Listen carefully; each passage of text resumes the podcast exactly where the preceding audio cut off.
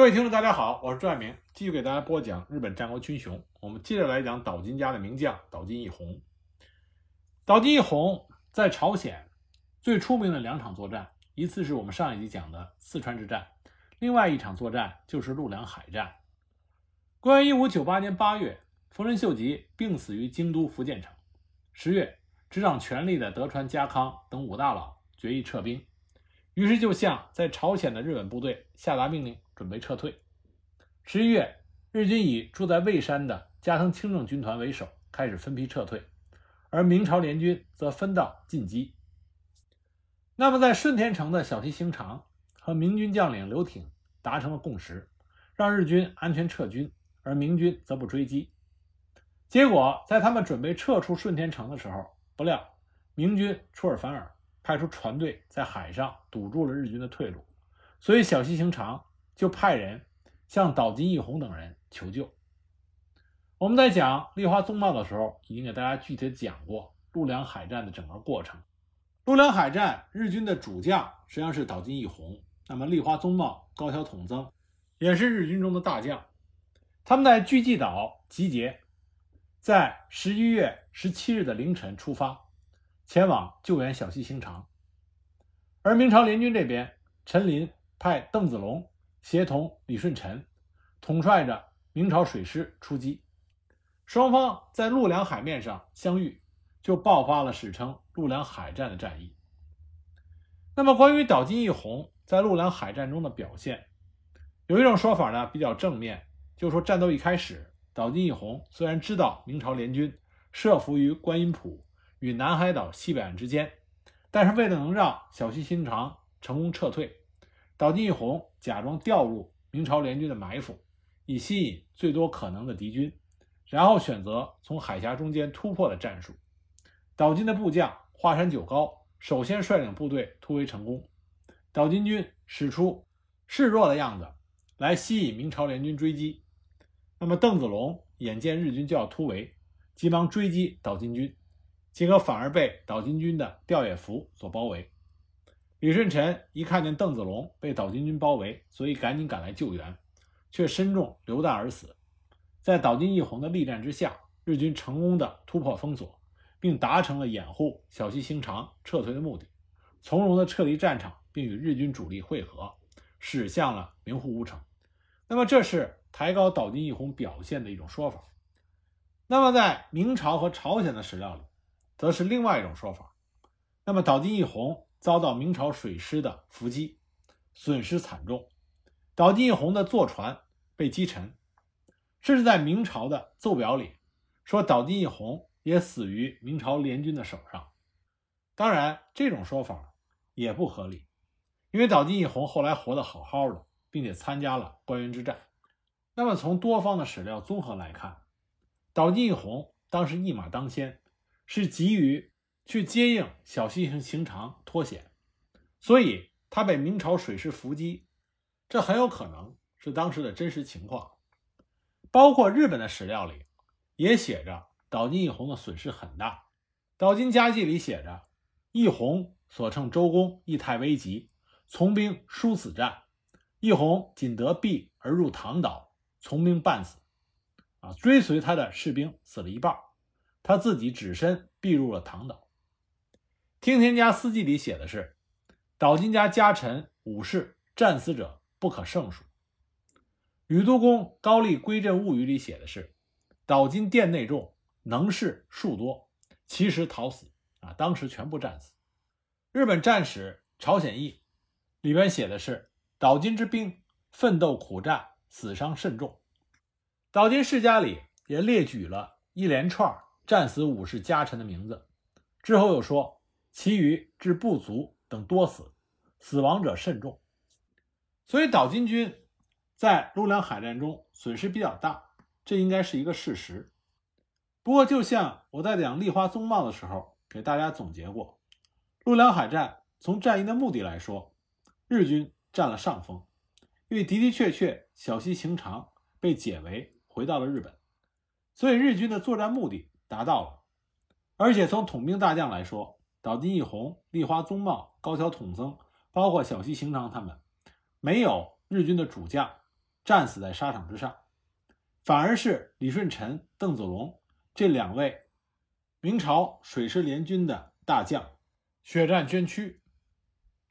所以，我们说陆良海战，实际上日军还是略占上风。丰臣秀吉死之后，岛津氏一门对伊集院中动的不满终于爆发。公元一五九九年，因为家主的继承权问题，岛津义弘的儿子岛津忠恒杀死了伊集院中栋。此后，伊集院中栋的儿子伊集院忠贞发起了庄内之乱，岛津氏内部出现了严重的分裂，分别以岛津义久为首的反丰臣派和以岛津义弘为首的中立派。家臣集团也分裂成两派，相互斗争。最后，岛津义弘只得将女儿玉夏嫁给了义集院忠贞，这才达成了和睦。不过，此后岛津义弘没有本国岛津军的决定权。公元一六零零年，岛津家再一次遇上了难题。由于丰臣秀吉死之后，德川家康在丰臣秀政权之内独断专行，政治野心展露无遗。就引起了其他大名的反扑。丰臣政权中的五大佬之一的上杉景胜，自前一年返回了会津领地之后，就在领内加固城池、招兵买马，还拒绝了德川家康提出的上额要求。为此，德川家康最终以丰臣政权的大义名分，召集了大名们组成联军，准备出征会津，去讨伐上杉家。六月十六日，德川家康率领联军。从大阪城出发，为了守备空虚的后方，德川家康邀请岛津义弘率军进入到福建城协防。结果在德川家康东进之后，毛利辉元、石田三成等人突然举兵，宣布了德川家康的罪行。结果决定天下大事的关原合战爆发。那么，关于岛津义弘在关原合战中有三个非常引人注意。和激发大家兴趣的地方，第一个就是关于岛津义弘参加关原合战所带的兵力。关原合战被视为决定全日本统治权归属的战略决战，所以参战的大名都把家底儿拿了出来。关原之战的参战兵力达到了空前的近二十万人。然而，在西军诸大名中，领地多达六十万担的岛津家却只带了一千多人参加关原之战。要知道，领地只有五万担的大谷吉继在关原合战的时候带了四千人，领地五十七万担的宇喜多秀家更是带了一万五千人。那岛津义弘为什么只带了一千多人呢？这边有多个原因。那么第一种说法呢，就是因为陆良海战。陆良海战中，岛津家的确损失了不少精锐的部队，而陆良海战结束到关原之战爆发。只有不到两年左右的时间。根据岛津家当时的情况，陆良海战的损失在关原之战爆发之前肯定没有完全恢复。虽然有一些学者找到各种史料来证明陆良海战对岛津家的打击并不大，但是不可避免的是，那是一场剧烈的战斗。作为日军主力的岛津家的部队损失不大，这不太可能。第二个原因，在丰臣秀吉九州征伐之后。岛津家实际上进入了岛津义弘和岛津义久的双殿体制，岛津家实际上处于分裂的状态。而有意思的是，岛津义弘的儿子家主的继承人，名义上共主的岛津忠恒，在立场上选择支持他的大伯父岛津义久，这就导致岛津义弘在岛津家逐渐被孤立。丰臣秀吉死之后，岛津义久和岛津忠恒。都是倾向于支持德川家康的半中立，反对岛津义弘参与中央的政治斗争，更加反对岛津义弘加入西军。但是鉴于形势和维护岛津家的统一，岛津义久和岛津忠恒也无力阻止岛津义弘去参加关原合战，所以只好暗地里不给予岛津义弘以支持。岛津家大半的军队当时都在岛津义久。和岛津忠恒的手中，岛津义弘控制的军队在陆良海战中遭遇重创，所以呢，岛津义久和岛津忠恒拒绝让岛津家的主力参加关原合战，岛津义弘也没有办法。岛津义弘在关原之战之前曾经多次写信给本家请求援军，但都没有回复。正因为如此，岛津义弘只能带着自己的亲近家臣和少数部队参加了关原合战。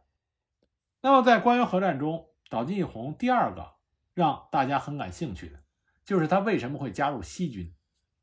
那么，一种传奇色彩比较浓重的说法是这么说的：当时岛津义弘接受了德川家康的邀请，率领一千多人北上。